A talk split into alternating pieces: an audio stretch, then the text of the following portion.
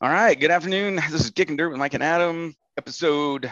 It what, is uh, uh, episode 13 in the second season, in the second season. Wow. mid July. Mid July. Today's the 21st of July. It is hotter than shit out again. and this has been an ongoing, ongoing deal here, Mike. So I Yeah. actually appreciate it's one o'clock in the afternoon. I'm sitting in the office doing a podcast and it feels great. It does. It does. I, I, I feel. Have you ever seen that Seinfeld episode when Kramer comes out of his uh, apartment and he's got these sunglasses on because Kenny Rogers roaster beam lights come through his window and he's all burnt? That's the way I feel coming out of the field every day. It is just. I've used so much sunscreen this year. It's crazy. Well, you're you're looking good. I'm glad you're keeping that sunscreen on. You got a nice tan going, silky Yeah. smooth skin. Yeah, I'm going to be sitting on a hot beach soon. Oh yeah, you're you're heading on vacation here shortly, aren't you? Yep. Taking the whole fam damly. Nope. Just my wife and my loving daughter. Oh, awesome. The rest of them you just don't care enough about to take them on vacation or what? They have babies. They can't travel. oh man, those kids they screw up a lot of things, don't they? Yeah.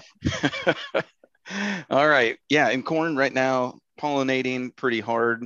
What have you been seeing?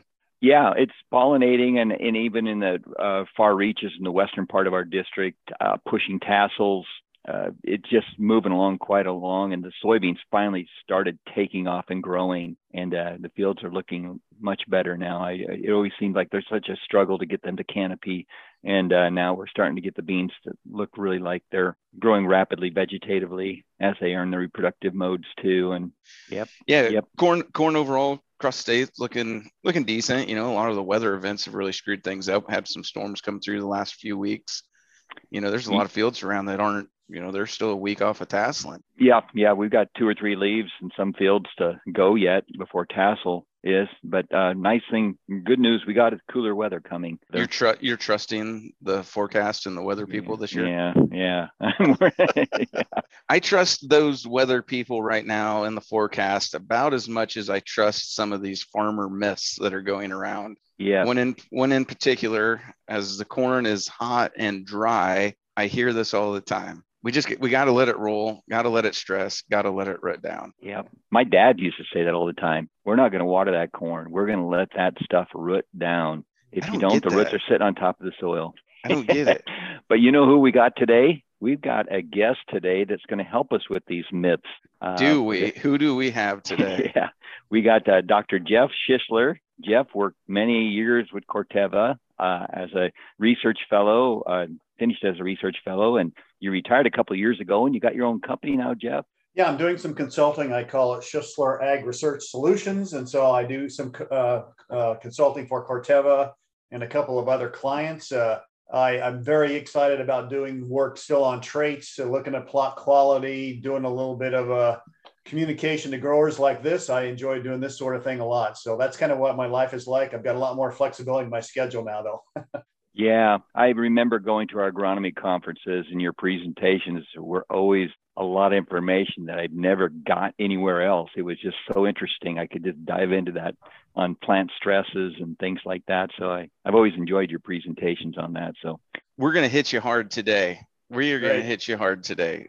Hit Because, uh, yeah you know you just you mentioned how you like uh, communicating with farmers and still doing a lot of research and and uh, working with traits and i personally don't know you but i've heard a lot about you and most of it was good so we'll There start with that I fooled a few people. Few people. Right. but we get we get all kinds of things throughout the year on what what is what is accurate what is not mike and i we've been trying to find a good you know a plant physiologist to talk to us about so much stuff that's happening in these plants right now and and honestly everybody we talk to seems to go back to the same shit you can find on google Yeah. You know? Yeah. and it, it drives me nuts. Like i want to know i want to know exactly is this right or is this wrong or what is happening in the plant right now? Can we you know can we change can we change things now? Is it too late? And we hear mm-hmm. all kinds of things from farmers and we're gonna we are gonna try and bust some myths today with your knowledge all right and maybe they're not myths maybe they're accurate too we don't we don't know but um Yeah. I think a lot of these myths and things might have been true at the time when your dad said them or your grandpa said them. but things have just changed. Technologies change, hybrids change, and conditions change, and they're not true anymore. You know, there's so many of those kind of things like that. So we've been kind of hungry for stepping it up into a deeper level, Jeff, and uh, hopefully we can work on those. So. Yeah, yeah I'll, I'll, throw out a I'll throw out a Brigetti comment kind of regarding that. Yeah, that your your comment about things that really have changed. I mean, these hybrids don't respond the same way they used to. I mean, we've made so many advances in plant breeding in the last 20, 30 years. Uh, just amazing that a lot of the old assumptions or old wives' tales or whatever you want to call it, they might have been partially true at one time, but with new genetics, a lot of those rules are out the window. And and and and that that that, that also that's also related to some of the predictions that you see in the popular press about the world coming to an end regarding food production. I mean, I've, I've done a lot of research understanding global climate change and how it actually actually will impact us in this century, and it's really not as bad as they say because because most of the plant growth models that are predicting all this doom and gloom are based on hybrids from 50 years ago and they're not they're not incorporating new genetics they're not incorporating new technology uh, they're making all these assumptions that are not correct anymore and so that's one of my pet peeves is all these projections of all this negative response and everybody's going to be starving because our plant breeders can't do their job and keep developing hybrids to deal with whatever climate we face in the next 100 years so that that's just one of my opinions, and I think it's based on reality that we've got a lot of technology in this world that we're going to be able to feed the feed the world. Yeah, well said. I tell you what, I couldn't agree more. You know, it seems like things change, but uh, we are constantly researching and changing ourselves too, so we can adapt to the changing environment and things like that that we face. So. Yep, for sure. Man, I I heard some passion in there, Jeff.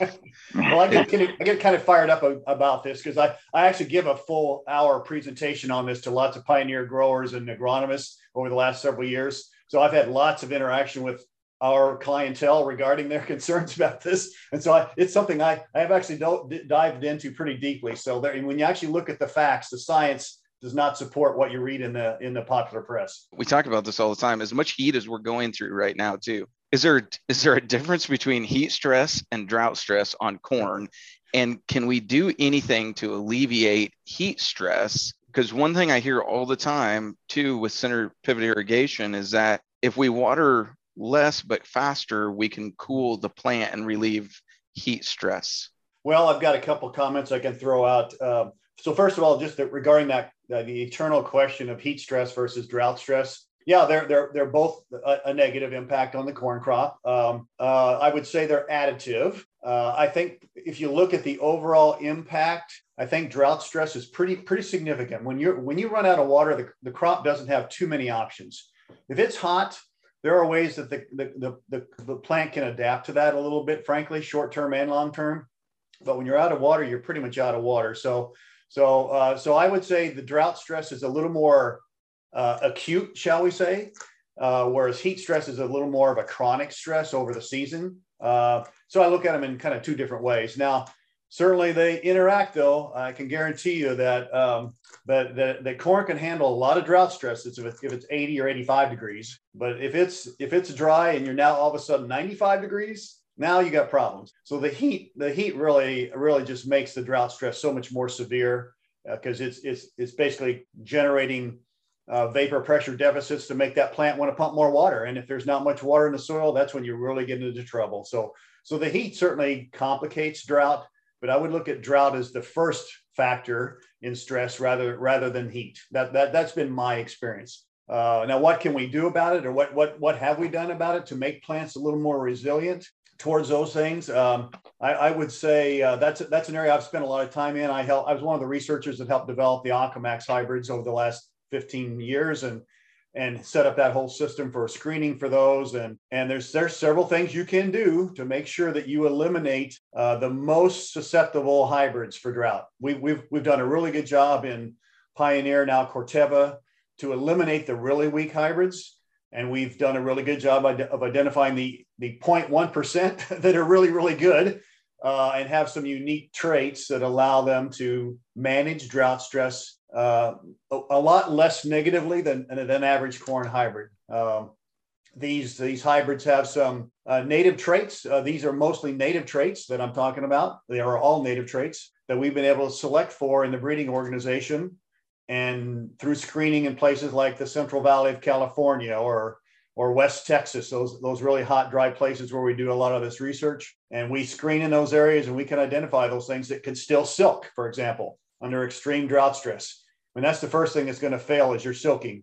That's still a that's still a vulnerable part of the corn plant. So we can we can very quickly identify the things that have an immediate or uh, an amazing power to continue to silk even under severe drought stress. So we do that. We identify things that can conserve water. That's what a lot of the Aquamax hybrids have. They have a trait in them called the slow wilting trait. And that's a good thing because they actually basically close their stomate, close their stomates earlier in the day. In other words, save the water. And instead of rolling up and wilting, they just leave their leaves straight out, but they're but they're still closing off all the water flow. And so that allows them to conserve water to get further down the season to catch a rainfall, for example, in the dryland corn areas Maybe you can hang in there another couple of weeks and then catch a rainfall and get some decent yield out of those fields. So that's a that's what we call a context dependent trait.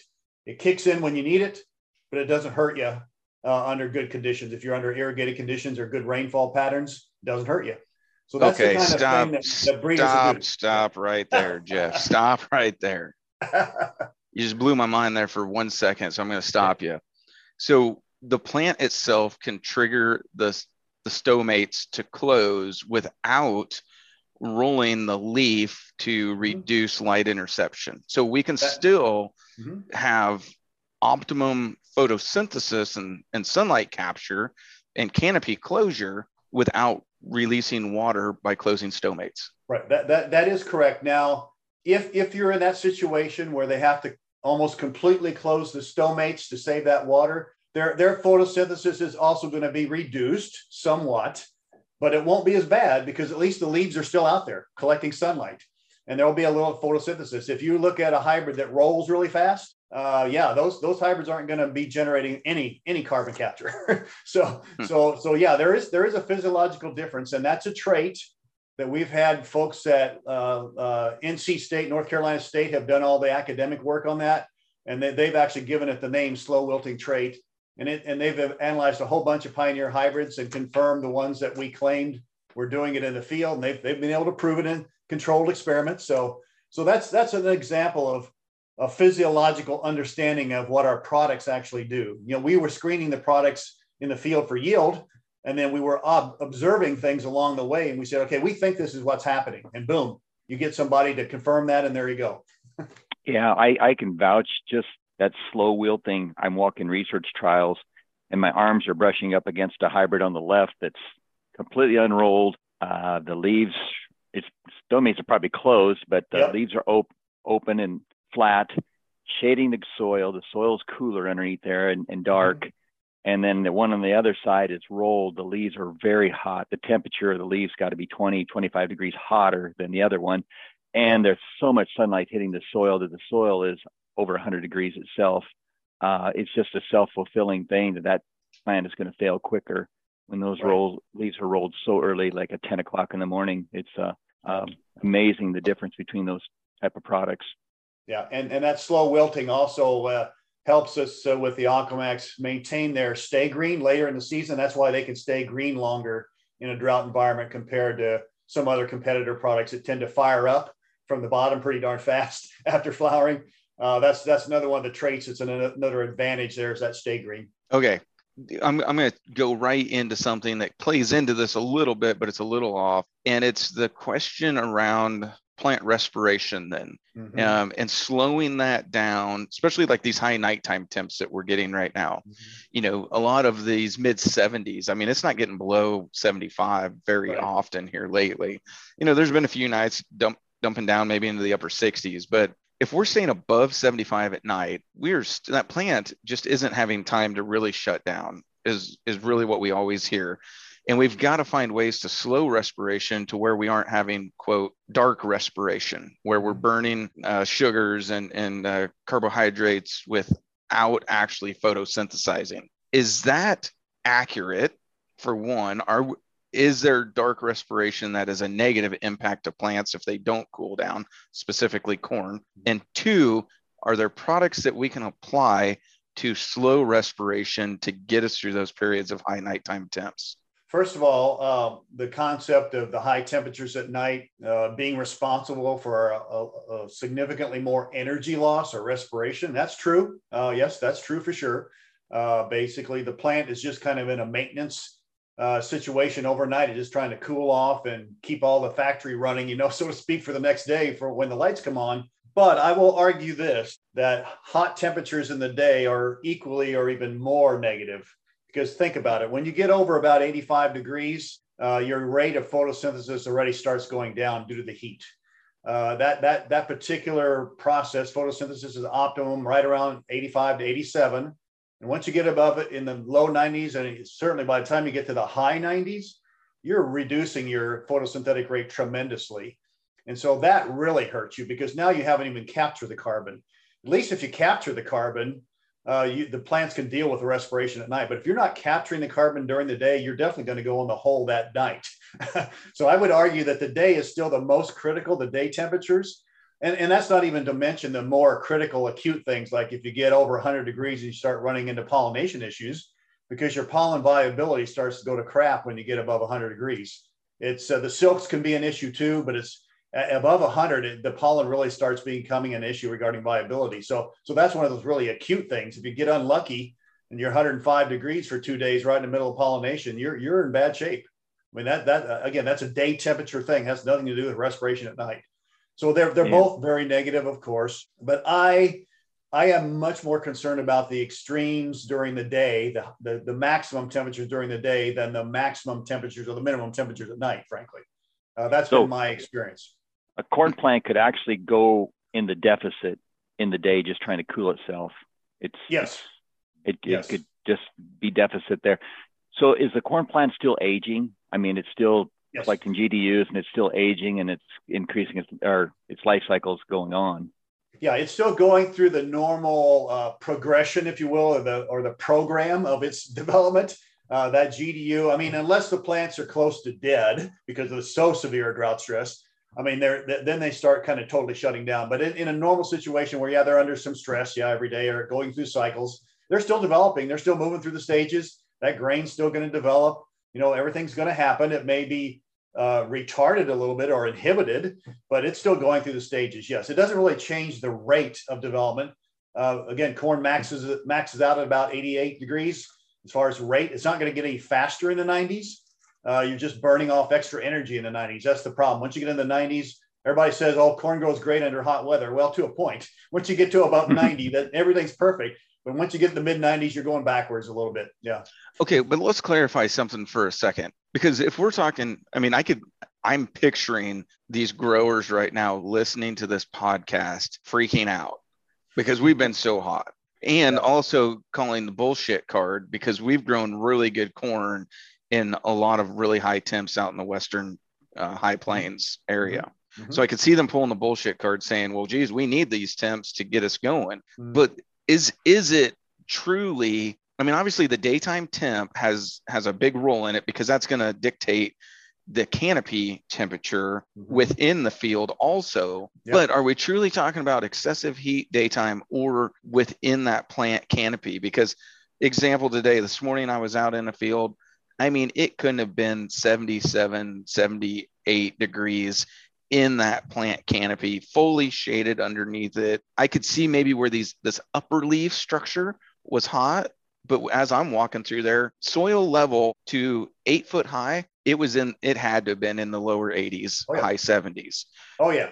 Yeah. The the evaporative cooling of a corn canopy is an amazing air conditioner. It is incredibly mm-hmm. good. Yes. And so my statement about maximum temperatures, um, it, it's certainly uh, modified if you have a situation where you got water in the ground versus really dry.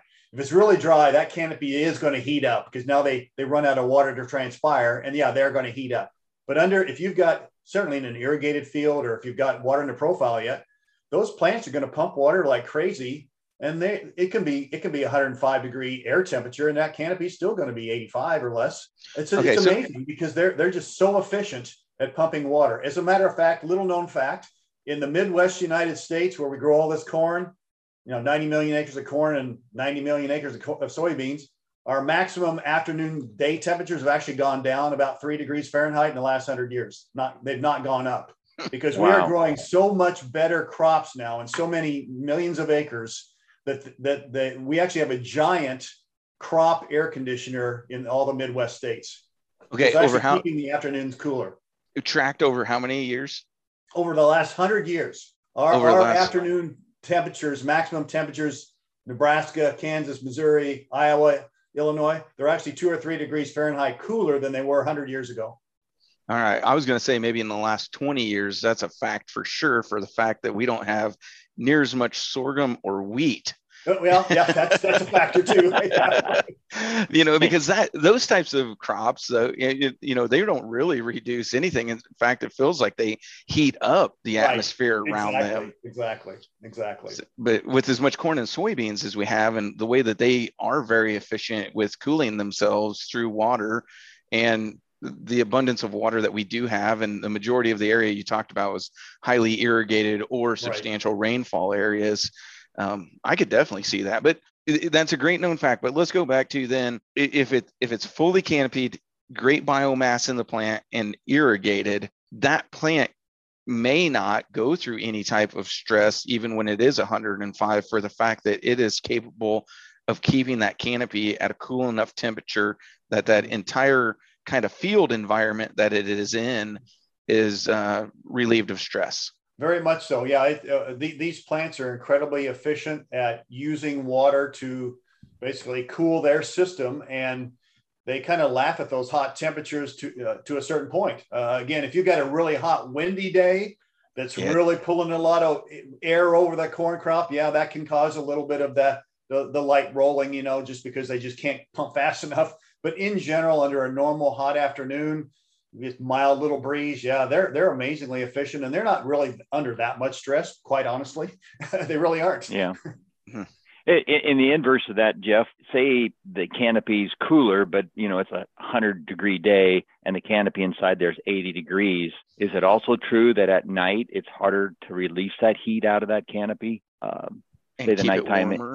yeah, just keep it warmer inside there. It's true. You're right, and that's that's the flip side of some of these bigger uh, environmental trends. Uh, generally, we are seeing warmer night temperatures everywhere, uh, everywhere because because we're pumping a lot of water into the into the atmosphere with these great crops, and so that keeps you cooler in the afternoon. Unfortunately, if you got more water vapor in the air at night, uh, that mm-hmm. holds a lot of heat, and so that's one reason our minimum night temperatures t- are tending to be a little warmer uh, in most of the corn growing areas. And yeah, it, it makes it a little harder to release all the heat from the canopy as fast uh, because uh, now you've got, unlike in a desert where, where as soon as the sun goes down, all that heat radiates out really fast because there's low humidity. When you get high humidity, you can't get rid of the heat from the canopy as fast. So that is a bit of a negative, yes. Huh. That's why everybody freezes to death in a desert at night. That's right. Yeah, there's no nothing to keep it warm, cooled off. That's right. And you can sleep overnight in a snowdrift in the Arctic just fine. Exactly. Exactly. That's right. God, you just blew my mind right now, Jeff. just blew my mind. Okay, back to this. So, so can we slow respiration?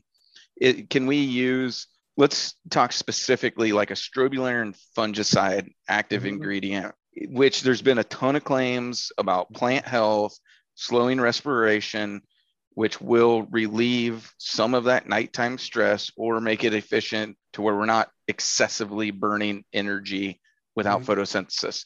In your opinion or fact, is that true? Can that help? Uh, I've seen some data, some research reports that would suggest they have some impact on those mechanisms, whether it's significant or repeatable uh, may be up for question. Uh, are, are they on the right track? I think they are. There may be some situations where it's paying off, but the bottom line, the, the main effect of these fungicides is certainly on disease disease development for sure. Uh, they may have some secondary impacts, but those are going to be much more dependent on very specific environmental conditions or a hybrid or time of, timing of the year or something. So they wouldn't be like a, a, a no brainer that you're guaranteed every time. That's for sure.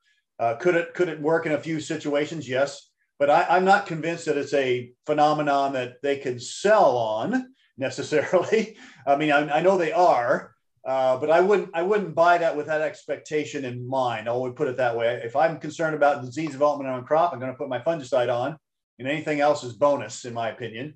Uh, and so that that that's something that I'd say still up in the air a little bit. Um, people are looking at a trait, some traits that could have impact reduced respiration at night. It's very challenging. It's a complex, you know, mechanism, of course, uh, and so it's going to be cha- challenged. But that's certainly a target that Corteva and others have looked at, of course, to see if you can re- reduce respiration through modifying one of the native corn genes or inserting a, a, a, novel gene, that, that sort of thing. So, so there's certainly interest in this, and it does represent a, a potential improvement in corn production in this century for sure. Yes, it is a target. Yeah. Yeah, I just uh, in front of my research trials, I'm I'm battling weeds all the time. If you could imagine that, water hemp being that main one, and mm-hmm. Palmer. Um, water hemp has an amazing trait in it that it has absolutely no root system. It can grow a foot in a week, and yeah. it's just like We're, never stresses. I would love to know what that plant does that is so good at reproducing. It's just yeah, incredible. I, I, don't really know either what what is so what's so unique about that species that make makes it so fast growing. Uh, just amazing. It is an amazing thing. You're right. okay, what about yeah. biologicals?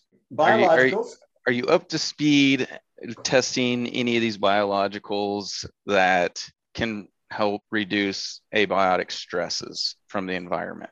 I, am aware of some of that testing. Uh, I've been I've been aware I've been involved in a little bit of that in my previous life at Corteva. Uh, I know there's still ongoing work within Corteva right now on it and many other companies are also looking at this. Uh, I do a little consulting in the biologicals world as well, so I know I know a little bit about it. Uh, I, I, would say there are again some very specific targets that uh, companies and universities are looking at for improving overall abiotic stress tolerance with biologicals. Uh, I'm, I'm I'm I'm inherently skeptical because I've worked in drought stress my entire career, and it is so complex that most uh, most folks that get in this field are a bit naive about what they think they can do and how fast they can do it.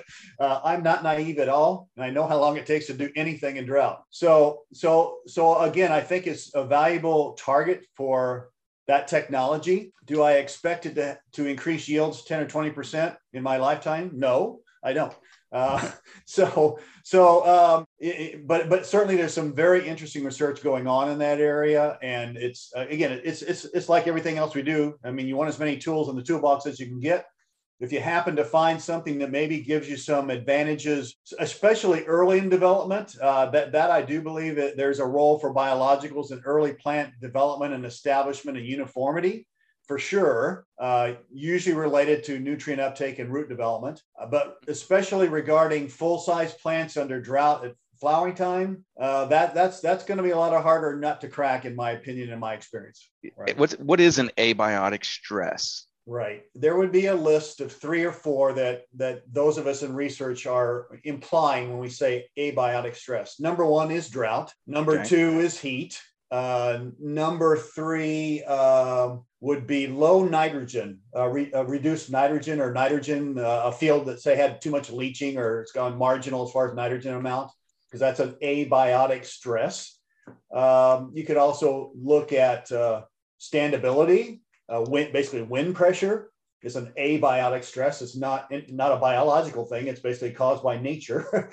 so those are the abiotic stresses we're talking about. And as you can imagine, those are all to be put in the bucket of yield stability. I mean, okay. basically, our plant breeders do this great job of developing yield potential in these hybrids. And people like me who have spent our, spent our careers trying to stabilize that yield and, and protect it by making the plants more tolerant of both abiotic and biotic stresses. Because I've worked on corn rootworm and ECB and all those other things too, of course, a lot. So, so, though, so I worked on both biotic and abiotic. But when you talk about abiotic, you're primarily talking about things caused by nature that are not a bug or a weed or a disease. it would uh, like extreme temperature fluctuations come into that too. Like we got a 95 degree day in three days. We get three days of highs of 72, and uh, and then it goes back to 90s again during ear development time. I imagine that would be an abiotic type stress. That's it? definitely an abiotic stress. If you talk about some some wild diurnal fluctuations within a day, or even you know, fluctuations over a couple of days like that, that is bad for a plant. I mean, it's hard for the plant to adapt quickly to extreme temperature extremes. That's why we you occasionally have some trouble with herbicide applications, you know, early like in V6 to V8 when it's either all of a sudden really cold or really hot. That freaks the plants out and they can't metabolize the herbicide, you know, and they get a little more crop injury. So that's that's a well-known phenomenon, but it can it, that certainly can uh, have some impacts later in development as well. All right, I, I got one for you. Yep. and I'm going to butcher this. I'm going to butcher this word. Actually, I'm going to butcher all of the words that are included in this. It's a gamma aminobutyric acid. Okay. Is that right? Do you know anything about that? Yes, I've heard of it. Yep. All right. So that, the only reason I'm bringing this up is because this is this is an, um, an ingredient within a product that was brought to my attention to spray on some of these cornfields. Okay. And I wasn't certain what it was, so I looked it up. You know, and what I had found, what it is, is actually uh, a neurotransmitter, something in human brain cells. Yep. yep. Right? Is that right? Serious? I think so. I think that's one of its modes of action. Yes. yeah. So how how how or why is that out there to be sprayed on corn? Do you have any yeah, idea? That, that I, I, really don't have much of an idea on this one. I mean, it's like a, a lot of new discovery things. There's a, there's a multitude of small companies around the country that are into tech things and they look at basic bio plant biochemistry and they say, wow, here's a little pathway I think I could change with this chemical. And they whip out a couple of experiments and they they get some some some result and they get all excited and they start marketing it, you know. And and so I suspect that that that's one of those and and one in a million of those will work and the other 999 million don't or 99,000 don't obviously. So th- those are things that again I'm very skeptical about. I was I was part of the program in Pioneer at the time that tested all those things that came to us. Those vendors would come to Pioneer, of course, and say, "Hey, you you guys are the top in your field. Uh, can you test this and tell us tell us if this really works?" And of course, I was involved pretty dramatically in a few of those. and uh, on paper, they always look really exciting. They have some good preliminary data, but we ran them through the mill, and uh, we were not seeing the the degree of response or the uh, uniformity of the response over environments, and we couldn't justify Corteva or Pioneer marketing that product. So I've I've turned I've tur- I, I've never been involved with one that succeeded. I'll put it that way. Interesting. Yeah, the world of biologicals and things like that is crazy. I mean, well, yeah, I was reading it. It's so that that is a, it's a chemical that is made in the brain and also found in some foods yeah. but it's the main amino acid that is a main inhibitor of neurotransmitters in yeah. the mammalian brain. Mammalian systems. Yeah. Yeah. Yeah. Yeah. Who knows? Who would have ever thought of it? I don't know how they figure this out. I have no idea. yeah. so. Okay, we're we're not busting that myth. It doesn't work. We're just going. doesn't work. So well, let me let me tell you something that does work if you're interested. And here's a yes, little insight. One, of the, one of the new novel traits that's coming along with with Corteva. Uh, uh, and, and there's been a couple of publications, papers we've published recently on this. Okay, wait. Has uh, legal approved on whatever you're going to say first? Before, okay, yes, just make... it's all public information. okay. okay, great. All right. right. So first of all, the, the name of the trait is ZM28. Uh, ZMM 28. Now, this is one, it's a, it's a, it's a native maize trait, I mean, a native maize gene. It's existed in maize for millions of years, okay? And it's involved in plant development and, and especially reproductive development. And we have, over the last 15 years, we've been working on this a long time. Wow. We have been able to modify this gene uh, slightly. So now it is a transgene. All right. It is a transgenic, transgenic trait. And what it does is it stimulates um, plant growth and development, um, resulting in higher yields uh, under both high yield conditions and under abiotic stress, such as drought and heat and low nitrogen. So, this is a trait that you guys are going to hear a lot more of in the near future. Um, uh, it has been deregulated already by the USDA. Uh, so, it's on the deregulatory path. Um, that's that's still a process, but in the United States, we have it deregulated already by the USDA. So we're we're in good shape. Uh, I've been involved in testing that for many years, and it looks very exciting. Uh, we just published a paper uh, talking about what it does under drought, and it can increase yields in drought fields uh, by as much as 14%. Okay, Wow. this all right. This I believe is something we had heard about a while ago that Mhm. may have been started off as kind of the nitrogen efficiency trait. It was originally. That is correct. Yes. Okay, all right. I know. All right. But now So- we've evaluated it in other environments, and it's even more exciting in some other environments. Yes. Yeah. Okay. I mean, I, I, I mean, I've heard through the grapevines some of these things have been happening, and then you don't hear much about them forever, right?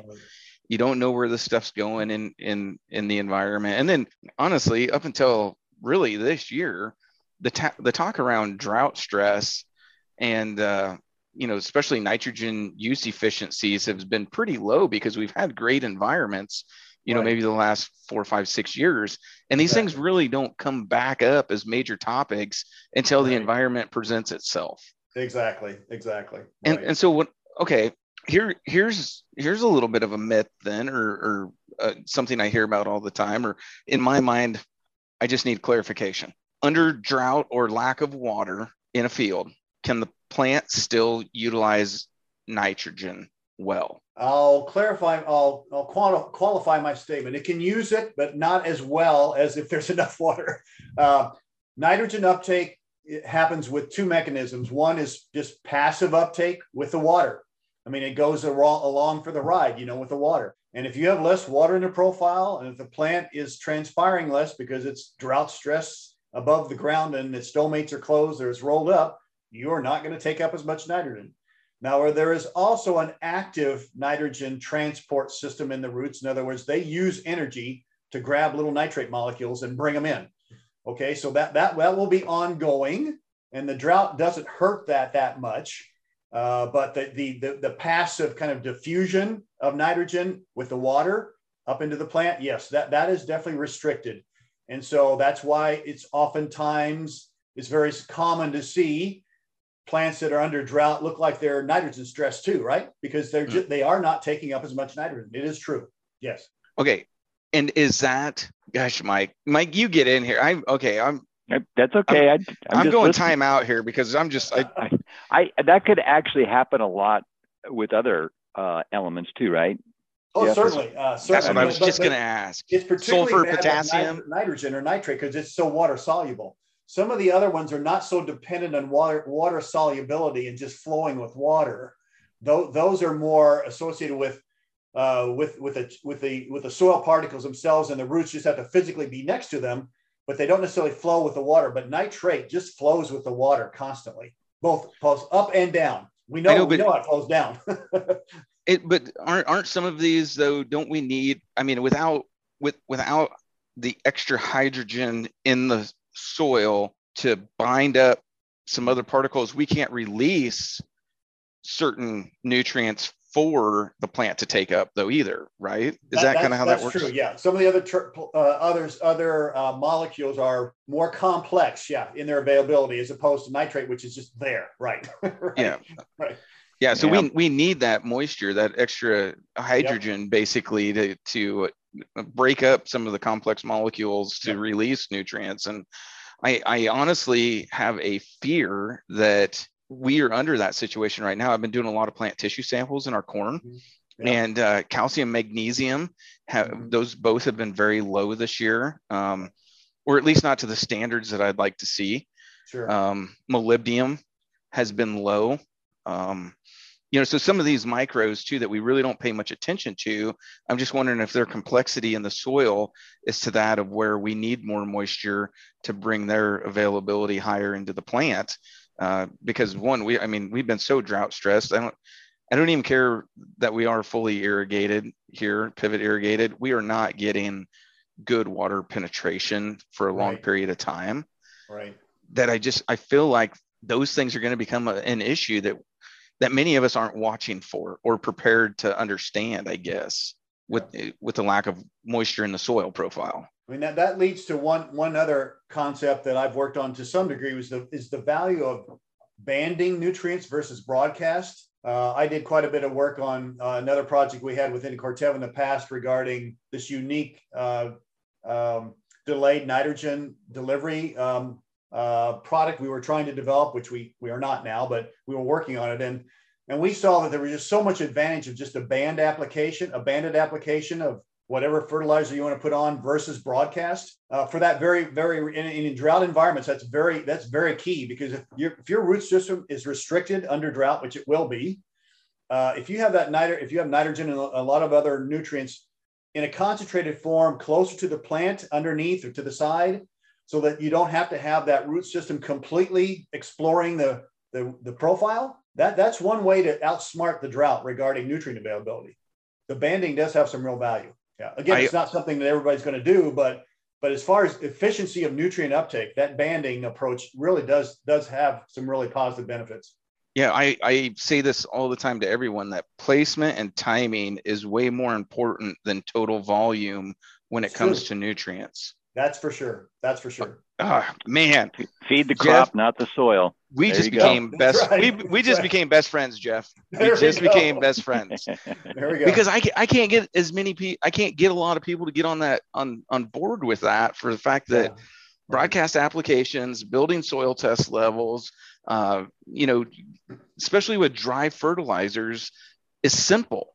Right. So people want to do it, and they say, you know, the whole thing is well, a pound of P is a pound of P, a pound of N is a pound of N. Yeah, you know, if really, the plant, not really, yeah, exactly. Yeah. It's not really the different. And I haven't, I haven't done experiments, but for example, if you did some experiment and say, okay, how efficient is the corn plant at taking up nutrients directly under the root ball versus between the two, between the rows, 30 inch rows? I'll bet it's like two or three times better. I mean, it's just common sense. And if mm-hmm. you're talking about environmental impacts, I mean, yeah, we're, we're, we're, we're definitely hurting the environment by, by putting broadcast materials on. it's much more efficient to put them under the plant or right next to the plant and have that plant take up so much more of it before it is, disappears down the river, you know? Yeah. Yeah. I think that's the, you know, the technology coming. It, it, it's came in the last four or five years too with the Y drops and other things, yeah. the placement yeah. of the new planters. But, uh, that is still building. That technology is still growing, and and that's the major thing that could happen to increasing in yields and efficiencies and everything. Uh, just being better placement with our ni- nutrients in there. Absolutely. I think that's one of the biggest reasons people ask me about strip till all the time, you know, and, and strip till continues to take off. You know, it continues to be a better um, application, especially for mm-hmm. growing corn on corn. Yep but the very the very first thing that that is meant to do is to be a tillage equipment uh, a conservative tillage equipment right for a better seed bed. But one of the biggest benefits it brings is fertilizer placement application right. with it. Yep, and, and, so if you can get those things mirrored together it just it, it's at a whole different level. This is you know, a better system. It's a totally much more efficient system for everybody involved. And it takes some gearing up of equipment and and and and comfort level and all that sort of thing. But mm-hmm. I think it's going to pay off long term, definitely. Yeah, I do too, and, and I think there's still a lot of learning processes with it because there are some downfalls to it that I've seen, especially rolling hills. If you get toad strangler yeah. rains, we start washing trenches. Right. Uh, this year, one of our biggest issues was residue cover. Oh, yeah. Um, and the yeah. we're blowing it off that, and then it's winds putting it right back on. So the unevenness mm-hmm. it created actually uh, caused a bigger issue because we're running overstocks right um, to strip till. Yeah. So now we have this uneven amount of standing stalks, flat stalks, mm-hmm. uneven amount of residue cover. So there, there's things that we still need to work out, but as far as the process of it, it's super efficient. And I, I think that's another thing as our yields continue to grow when 300 bushel yields, you know, become a common thing. There's so much residue, and we're going to have to get better with our residue management as far as how it blows out the back of a combine and gets spread out and, right. and manage that because we really faced a tough one as everybody else did too. It just didn't break down over a dry winter, and and uh, we really suffered with that right behind the combine. Man, yeah, we, we, got some of those same issues even at our research center down in Plainview, Texas. Uh, I don't think they got more than an inch of rain all winter long, and they were struggling this spring to to pull up their beds and make any kind of decent seed bed because they couldn't get they couldn't get rid of the residue, and they're in a, they're in a location where they can't really burn residue there and that sort of thing. So they they struggled a bit. Yeah. Man, we got we got off way off track on a lot of these uh, myths that I wanted to get through today too. we should be back on myths again. Oh my lord, though, this has been so much fun because the other part. Okay, here's another kind of myth. While we're on nutrients, so a corn plant is just as efficient of taking water and nutrients out of the second foot um, after tassel as they are taking it out of the first foot of soil profile. Um, hmm, I've not heard that one put place that put that way before. Um, I would say my experience is that's uh, I would think the top two feet would be pretty similar. I mean, no, I mean the, the corn plant's root system is is is pretty amazing once you get to, to tasseling. Um, uh, and we know that some of our nutrients are moving in that profile by that point. So having a very active root system in foot two and foot three is, is pretty important uh, to make sure we capture as much as we can. Um, whether whether the second foot is as efficient as the top foot, eh, if you it depends on if you're looking at it on, on a on a, a basis a daily basis or on the season. If you're looking at it on a season, I'll, yeah. I'll argue the first the top foot is the most critical. But if you're looking at flowering or grain fill, yeah, that second foot might actually be a little more productive because you might have a little more concentration of both available moisture and nutrients in that second foot than you will in the first foot. Okay, let's rephrase it. Okay. If if you are feeding the top foot throughout from tassel to oh mm-hmm. R5, right? Is is, is that um, more efficient or i mean can the plant take it up just as good there i mean the point i, I think what people are looking at is the majority of water and nutrients are taken up through the root hairs yep. that and the root tips that are continuously growing so the existing root mass right at the surface or within eight inches of the surface and that mm-hmm. massive root ball around tassel time is not an efficient place for nutrient uptake at that point because your viable root hairs and root tips are in different parts of soil profile. That's that that that when you're explaining it that way, yes, I can agree with that. That you would expect the the more we would say the more juvenile root system. So in other words, the younger ones, they they will be more active on a per unit weight basis. For example, if you got 10 centimeters of these little new roots versus 10 centimeters of the the old guys at the top, yeah, the, the little guys will beat the top ones any anytime because the top ones are getting like wood. They're getting woody and hard. You know, they're they're def- definitely not as efficient uh, per se uh, at that time point. Yes. Uh, so there's something to be said for that. Yes, that you would you would you would want a fairly good distribution of nutrients in the second half of the season to make sure you're getting full uptake throughout the profile. Yes. So about that 18 inch zone within that soil profile during grain fill is a great area to target um, for max nutrient and water uptake. Like if we can keep that 18 inch zone area full, that's going to be one of our most efficient areas to put nutrients, water for the plant to more, you know, take it up easier than right. searching from a third foot area or right on the surface. Right. That I would okay. agree with that in general because that is your premium area for both nutrient concentration and frankly water volumetric water content because the surface no matter how much you irrigate you're still going to struggle to keep it at as high as down deep generally. Uh, so that, that would be true. Um, you know i'm a little biased because i've had experience i worked in, in california at our woodland research center quite a bit on this drought stuff and there we have, we, we measure water uptake down to three meter or three meters or 10 feet. So so that's a very oh. unique environment. Now it's relative the, the amount that the, you take up at nine feet is relatively small compared to what you're taking up at two to three feet.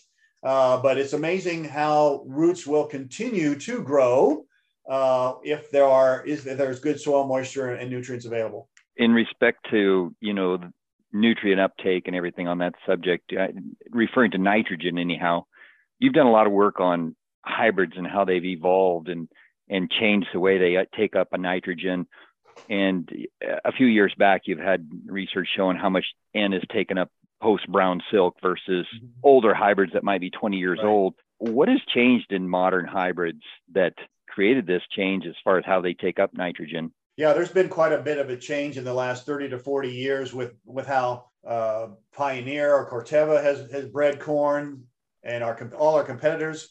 We know we know that this corn plant has the capability now of taking up a lot more nitrogen after flowering now.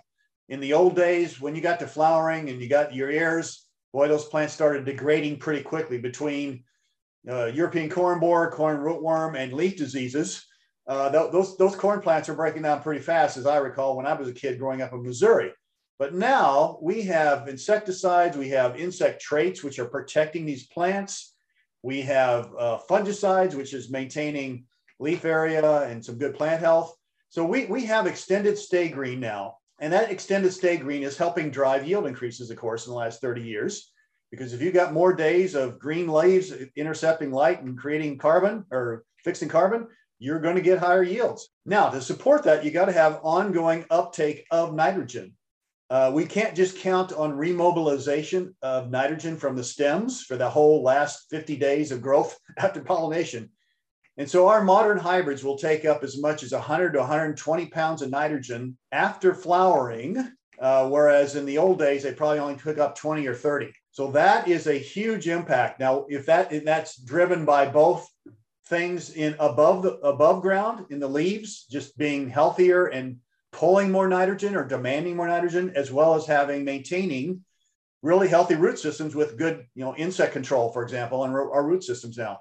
So you put all of these tools together in these new modern hybrids, and yes, they can take up a lot more nitrogen late. And frankly, it's probably one of the factors that still limits um, yields in, in some of our growers' fields is they, they, do, they don't fully understand the potential of that crop at flowering and whether or not they've actually put enough nitrogen on to reach that potential. So, so 20, 30 years ago, when my father said I'd never seen any results from putting late nitrogen on, he was probably right at that time. He's yeah, probably like, was. Yes, I've never, I've never seen any results from it. It's never really shown anything, and something that has changed.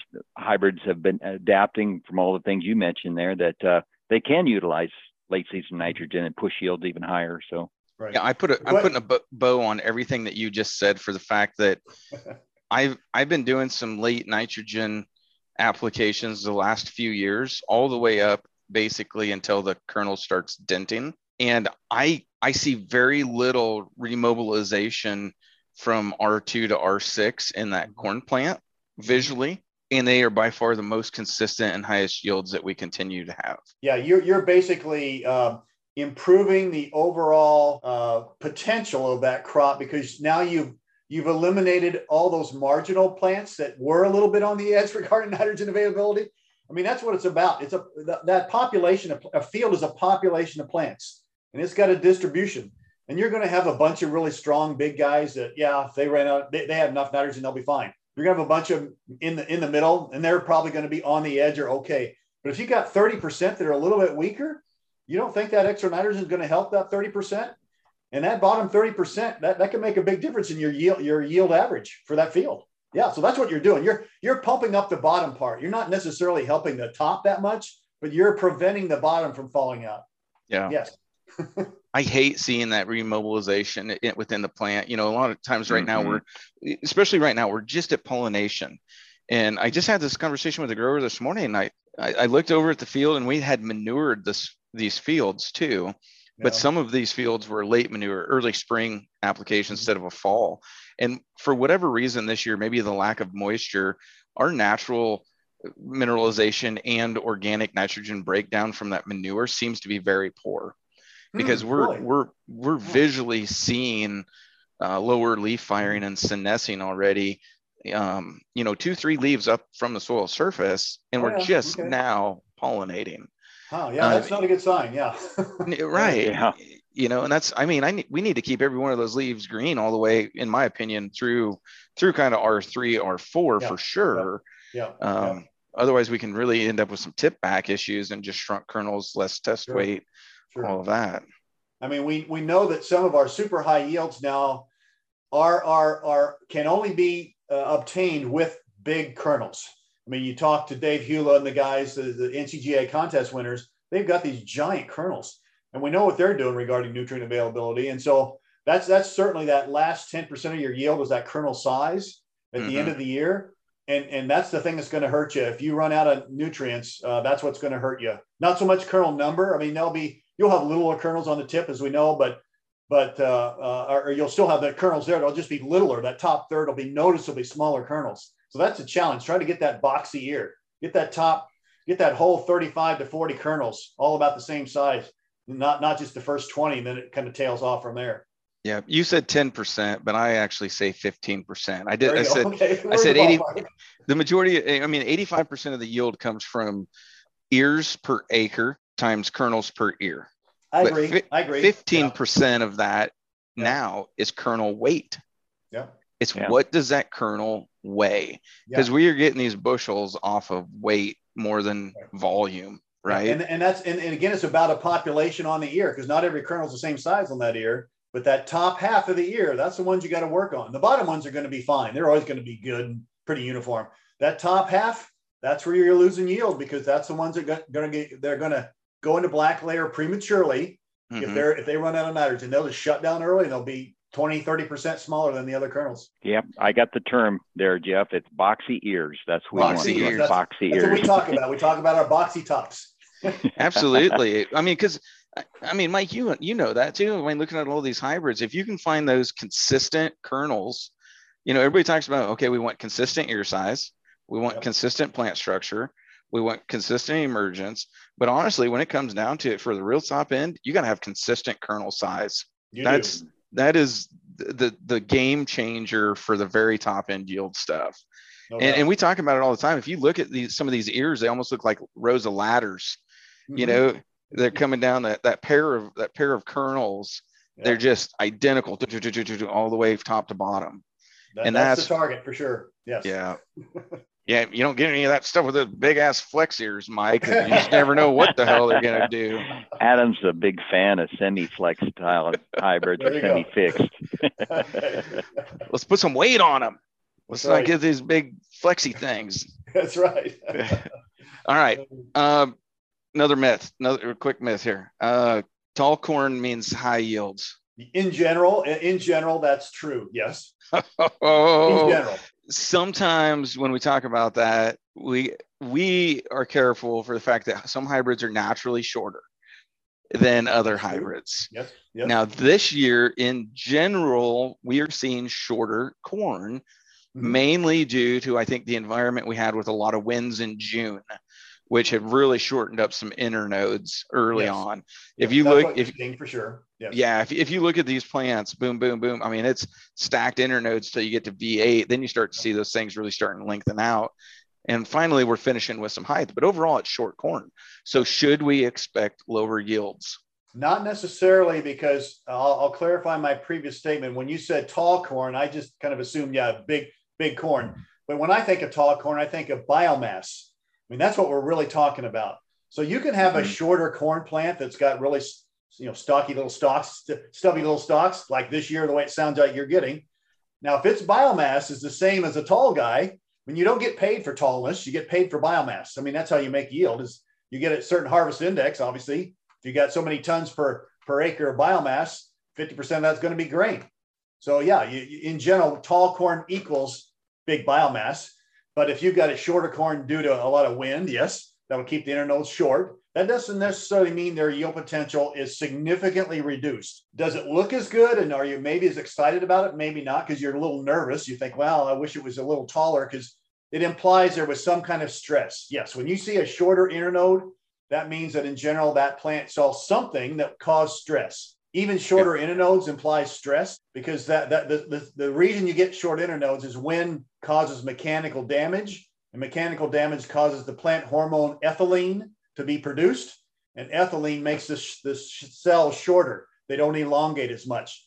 So that's called a stress hormone for a reason. It's re- in response to stress. Does it mean it, it really shut your yield down? Not necessarily, but it, it implies a stress on some days that resulted in shorter corn. Yeah. Yeah, and I, I think couldn't that relate to even ear development at that time too? A high wind and a lot of ethylene, ethylene being produced. And It could, and- certainly could, because uh, lots of things are happening in that ear before we see it, as you know, and and and and the, the balance of all the plant hormones, uh, anywhere from about V5 to V8 is super critical regarding your row number around the ear. So I, I focus a lot on that regarding some of these traits. Um, and then then later on, as you get to V, say V10 to VT, that's when your kernels per ear is going to be determined. Uh, and so having lots of wind and beating around the plants during those various stages can have some some potential impact. Again, Yeah. they're they're they're impacting photosynthesis because because that kind of stress will actually force the plants to shut stomates too a little bit because that's mechanical damage, and they say, "Ah, I better shut down." You know, I'm losing control, and so so it's kind of another form of drought stress, if you will. Yeah, I wouldn't be surprised um, as guys as we're getting into this this time where people are going to go start pulling little ears, yeah. you know, coming off the shoots and starting to count rows round. I I I would say right now, do not be surprised if you see a lot more 16 rounds this mm-hmm. year in hybrids that you may have seen 18s and 20s last year. Um, these Mike flex hybrids, you know, I've but seen, any high, any I've been hybrid, doing that. yeah. And, and yeah. I, I would say in general this year, so far, the ones that I've been doing, I'm seeing probably less kernels round yep. than what I saw last year, um, which had brought me back to those windy environments, V5 mm-hmm. to V8 corn. Yep. Eh, that has been devastating. One is super hot, super windy, all at that same time. And that's I think why, that, that's why I, I, get a little upset when people talk about, yeah, stressing the corn at that stage. Oh, let's stress the corn and make the roots go down. Uh, well, that's the last thing you want to be doing is stressing corn from V5 to V8 because you where are did, setting your kernel number, your kernel kernels around at that time. Your rows. Where did that come from? Where where did that come know. from? yeah, we gotta let, we gotta let it root down originally, but I've, I've heard it my whole life. Yes. God, we need that corn to root down. If we don't let that corn root down, we're gonna be screwed late in the season. So the, give, the, only thing I will give you a little little clarification of my understanding of that. What what will happen under stress is the plant will proportionally put a little more energy into roots because it knows it needs roots to get water. Okay, so it will put some energy into roots. But think about it. If it's if it if it senses enough stress that it's doing that, it's already shut down its photosynthetic rate already. So you've slowed down its growth rate already. That's never a good thing.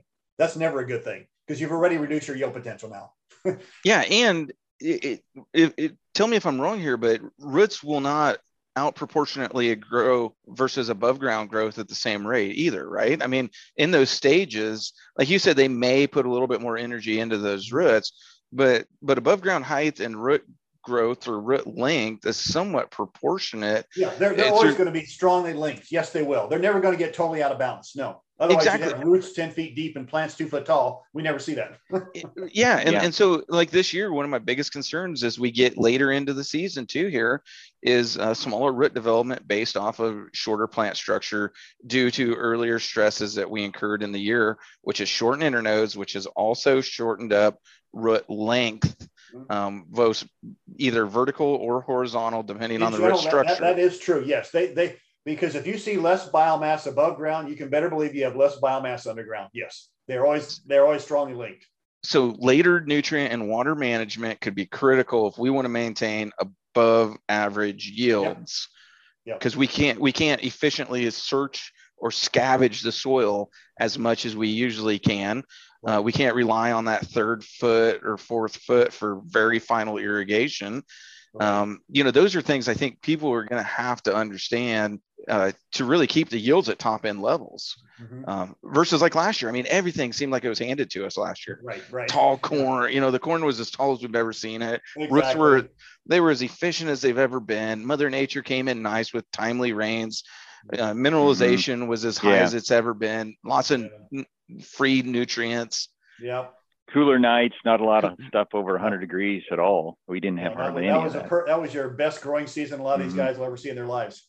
Probably. I know, and and we're going into the we're doing we're looking at things this year. Um, I, I like to be optimistic because there's still a ton of potential, oh, but sure. in my opinion, it's going to take a little bit more work to yeah. maintain that same type of potential. And you, I know you're a nitrogen guy too, so I don't think 0.8 nitrogen use efficiency is going to get us where we want to go this year versus no. where we have been in the past. No, not if you had that kind of mineralization last year. You get the bonus from that last year. So, so yeah, 0.8 this year with moderate or, or low or mineralization, you're going to run out at, at R3. Yeah, you're going to run out. Yeah, that's. I'm glad that you said that because um, we were actually running the nitrogen model, and and like I said, I'm doing a lot of those plant tissue samples right now too. And last year we did a little bit extra nitrogen and get some of these real high NCGA yields, yep. but it wasn't excessive, and we did it real late. Right. But this year we've already pumped on everything that we damn near pumped on last year, and we're just through pollination. And like I said, I'm already seeing lower leaf senescing. I'm uh, plant tissues are way below where they have been, and I'm going, man, we were we actually were really fairly efficient last year. I think we're going to need and probably another 60, 70 pounds from here to the end to get us well over this 300 bushel that we want to be. Yeah. Hey, how Yeah, often that- did you yeah. hear that though last year, Adam, when you got done with harvest and you were talking to growers and they're going like, I'm going to do exactly what I did this year because it all worked out great. and, and, and we got to adapt to the years that we get, the cards we get dealt. I mean, every year is going to be different and uh, get you different conditions. So we got to adapt to those. Yeah. Oh man, Yeah, this that's, is that's, this, uh, yeah. You're you're you're you're looking at a little bit of a rough haul here the second half of the year. If you're you're seeing any kind of senescence at all at flowering, and you put on that cut kind of nutrient load, whew, yeah, these plants are they're they're they're not reaching the total nitrogen bank in the soil at all. That's for sure. No. yeah. Mm. Yeah, whether they're not scavenging, you know, whether the placement isn't correct Right. or the the root system isn't as elaborate, you know, whatever it is, we've got to figure out a way to adjust to it because it's showing us that we didn't do it right. We just don't quite know what we didn't do right. right. And and when and when you talk total pounds, you know, you're having a freaking heart attack this year at a dollar a pound nitrogen. Uh, exactly. This is the bad year to be putting more nitrogen on. You Yeah. know? You're going like- like, oh my God. Like, do we really want that top end, or do we? Can we bring that Can we down get and still with a little bit less yeah? Can we still make some not? money? Not fill that tank up again for the year, but uh, yeah. Yeah. I tell you what, we, we could talk with you, Jeff, for probably the next three hours. Oh, I I mean, I could. it's so could interesting. We're, we're, we're hungry for a deeper level of agronomy on that aspect of it. You know, like Adam mentioned earlier, you know, you could Google a lot of the information that is readily available, but this is deeper and, and I appreciate that. So Oh God, I just got a good one. I just uh, just found it, and There this one drives me nuts. We can give 40 pound plus nitrogen credit to a corn crop following soybeans because soybeans put 40 pounds of nitrogen back in the soil. no, they don't. I don't. yeah, that, that that that that's definitely a myth in my opinion. I, I don't see any actual justifiable uh, nitrogen credit for soybeans anymore at all. The only you- advantage the advantage is in in having a better seed bed for better uniform emergence. That's all the advantage I've seen. Yeah, that absolutely uh, better uniform emergence and quicker uh, soil temp increase. Yeah, yeah, temperatures increase, so you just got a Yep. better crop coming out of the ground, and that's worth that's that's worth that forty pounds of N credits. That's where it's Yeah. coming from. It's not coming from the nitrogen. Yeah, and I, I think maybe the, the I mean we went through this earlier on, Mike. We, we broke down like old days. Yeah. Uh, inoculated soybeans can produce X amount of nitrogen. You're raising three or six, 60 bushel soybeans, right? But we were producing 500, 400, 460 pounds of nitrogen or whatever. Yep. Yep. And, and they, they were taking uh, 400 Yeah. to 450 pounds to get 60 bushel. Yeah. So that's kind of I think where this whole thing had started. In reality, yeah, they could produce that much. They only took this. Maybe you get that. But in today's environment, hell, we're you raise 100 bushel soybeans, you're not leaving shit for nitrogen in there. In fact, you're probably a deficit in the soil Yeah. Going When into you And corn. 34 34 percent protein in that bean. That takes a hell of a lot of nitrogen to get that protein. Yep. it's a lot of nitrogen. Making So, yeah, we- protein. we, we do a lot of soil sampling and I do some of the nitrogen rate work we're doing in Corteva now for corn. And we always try to do it on after soybeans because we tend to have lower residual nitrogen in a soybean field on a parts per million basis in the spring than we do in any cornfield. So of course they're taking all the nitrogen. right well and that that's the other thing i mean when we soil sample these in the Yeah. spring that should tell us what we have you can't magically add in 40 pounds No. i I mean it, it should be tested it should be there if it was there Right. And it's And not, in- it's in our- not there. in our meeting in our meetings with the uh, area crop consultants in central nebraska anyhow a lot of them have been adjusting over the years too you know 20 years ago they gave you that credit today right. many of them say i don't count any credit for soybeans it's all the other benefits that bring beans bring but not not the N credit Right. yeah, Yeah, I agree I, completely. Yeah. I, I, I thought i was going through the list and i saw that one and that one's dear and near to my heart because I, I had been tracking yields through our plot system past seven years, and we have been you should just normally have a 15 plus bushel advantage in a rotated acre over a monocrop system in corn. I mean, yep. just call it 15, regardless of where you go. And we have had so many years, these good years, where we're within an average. Sometimes the corn on corn plots out yield the corn on soybean plots, yep. or they're within two or three bushel. Right. Yep. And at that, that, and then you go back and you start looking at inputs and resources and what we're doing. And, and hell, I mean, did we make more money on the soybean ground? Yes, if we gave those credits because we were within some bushel, but you should always have 15. Right. You know, that's what I'm saying. Right. And, and I feel like we have been under fertilized. We've been under, we, we haven't been pushing the environment that it has given us to create more yield where we work really right. hard on those corn on corn acres because we that's a tougher environment to start with. exactly. That's right. That's right. so, yeah, it's, it's, it's, a, it's a lot about management. That's right. And I used to run here at Marion, Iowa at the research center where I worked, you know, I, I ran a lot of, because I was doing a lot of regulate, regulated work, you know, so we had to be in the same field every year, way, the way we're doing it. And so I was doing corn on corn for like 15 years. And I learned how to manage that stuff because otherwise people would laugh at me and say, you're, you're giving me crappy yield data. Well, I learned how to manage the residue and manage the seed bed and manage the planting date and manage everything. And so I could get whatever yield you want every year, no problem. So, so, so yeah, I, I, I over, I completely got away with any concern about following soybeans as a yield advantage because I could manage it. But most, most growers on a, on a space, you know, just the scale that they work, they can't do it maybe quite as, as, as much as I would do, but, but there's ways to get around it. Of course there is. You just yep. nailed one yep. thing too that goes back to that benefit of soybean ground was planting date, because yep. there is a an advantage of planting date. Yes. And if you can be in that environment to get it done earlier at warmer temperatures with a more uniform seed bed, mm-hmm. that's what mm-hmm. beans bring you. That's where oh, that yeah. automatic 15 bushels should be there year in, year out. One last thing, because we've been on this forever, and I feel like Mike's getting bored right now because I'm just still in this whole thing, and he's looking at his watch, going, "Yeah, we've been here forever." One last thing: do do corn hybrids shorten up their relative maturity with delayed planting? Uh, small, yes, they can. A small amount, yes. The GDU uh, development scale changes a little bit when you plant. Depends on what you mean about late plant. You mean like two weeks later, or you mean like a month later? Uh, like so the yeah, like the month, month, later. Definitely in a month. They, they will speed up.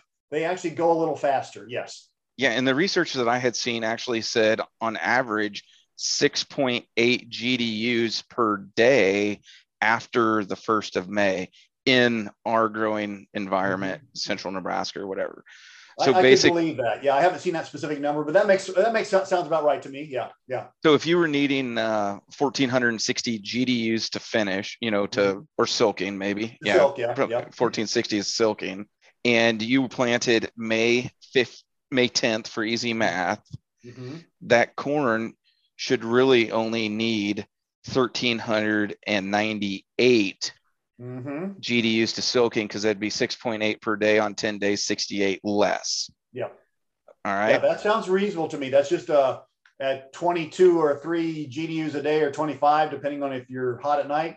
Uh, yeah. yeah, that's just a couple days difference. Yeah, that, that, that can easily change yeah. that much. Yes. Okay. Now, the, here's the question I have on that though. When does it make that change? It when does it shorten that up? Does it shorten it up in the vegetative side to flowering or from flowering to black layer? Huh. You know i don't know. I don't know for sure. I don't know. I don't have a good answer for you on that one for sure. I, I really don't know. My guess is it would be before flowering. That's my guess but i don't know. Because you would think the plant if, from an evolutionary standpoint if it feels if it senses that the season is zooming along I want to get through this kind of wasteful vegetative stage first so I can reproduce. So that from an evolutionary standpoint, that makes sense. But yeah. I don't have any data on that at all. I have no idea.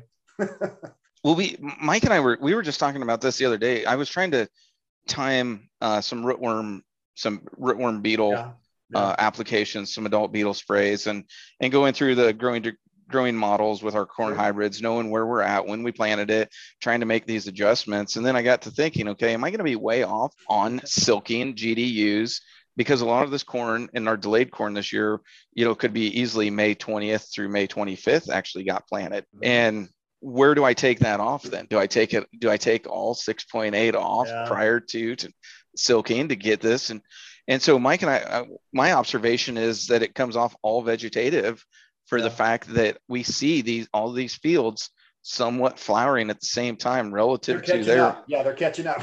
Yeah they are. They're catching yeah. up to flowering and that their reproductive life cycle is going to be pretty much the same. About what it normally is. Yeah that that makes that's my guess. I, I, I haven't seen it for sure but that makes sense to me. Yeah is there any way you can do some research on that and get back to me? yeah, I'll get back to you on that, guys. one thing I do I do notice, and I have noticed, is it, the fuller the season the hybrid is, the more it'll do it too.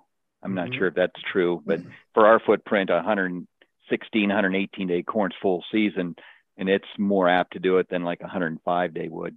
Yeah, it really needs to speed up. Yeah, because proportionally, it, it would never. It senses it can't make it to the end of the year. I don't know if it's got some something to do with, I mean, normally we don't think of temperate corn as being photoperiod sensitive, but I got to wonder if that, if those day lengths might have some little tiny effect on corn and something like this, because it can't be totally photo, uh, photo period neutral. There's got to be something that it senses with day length. Uh, right. So that's my guess is there's some little photo period thing going on there that we don't really talk about much. Yeah, not not near the level that soybeans do, but not, not something like in there, right, some right, component. Right. Well, this this is no shit. I was in a field this morning. Uh, we were doing some NCGA testing, so we have multiple planting dates in there mm-hmm. to just figure out okay, what is the best planting date? Because we know there are good planting dates each year. We just don't know mm-hmm. what that is till the end of the exactly.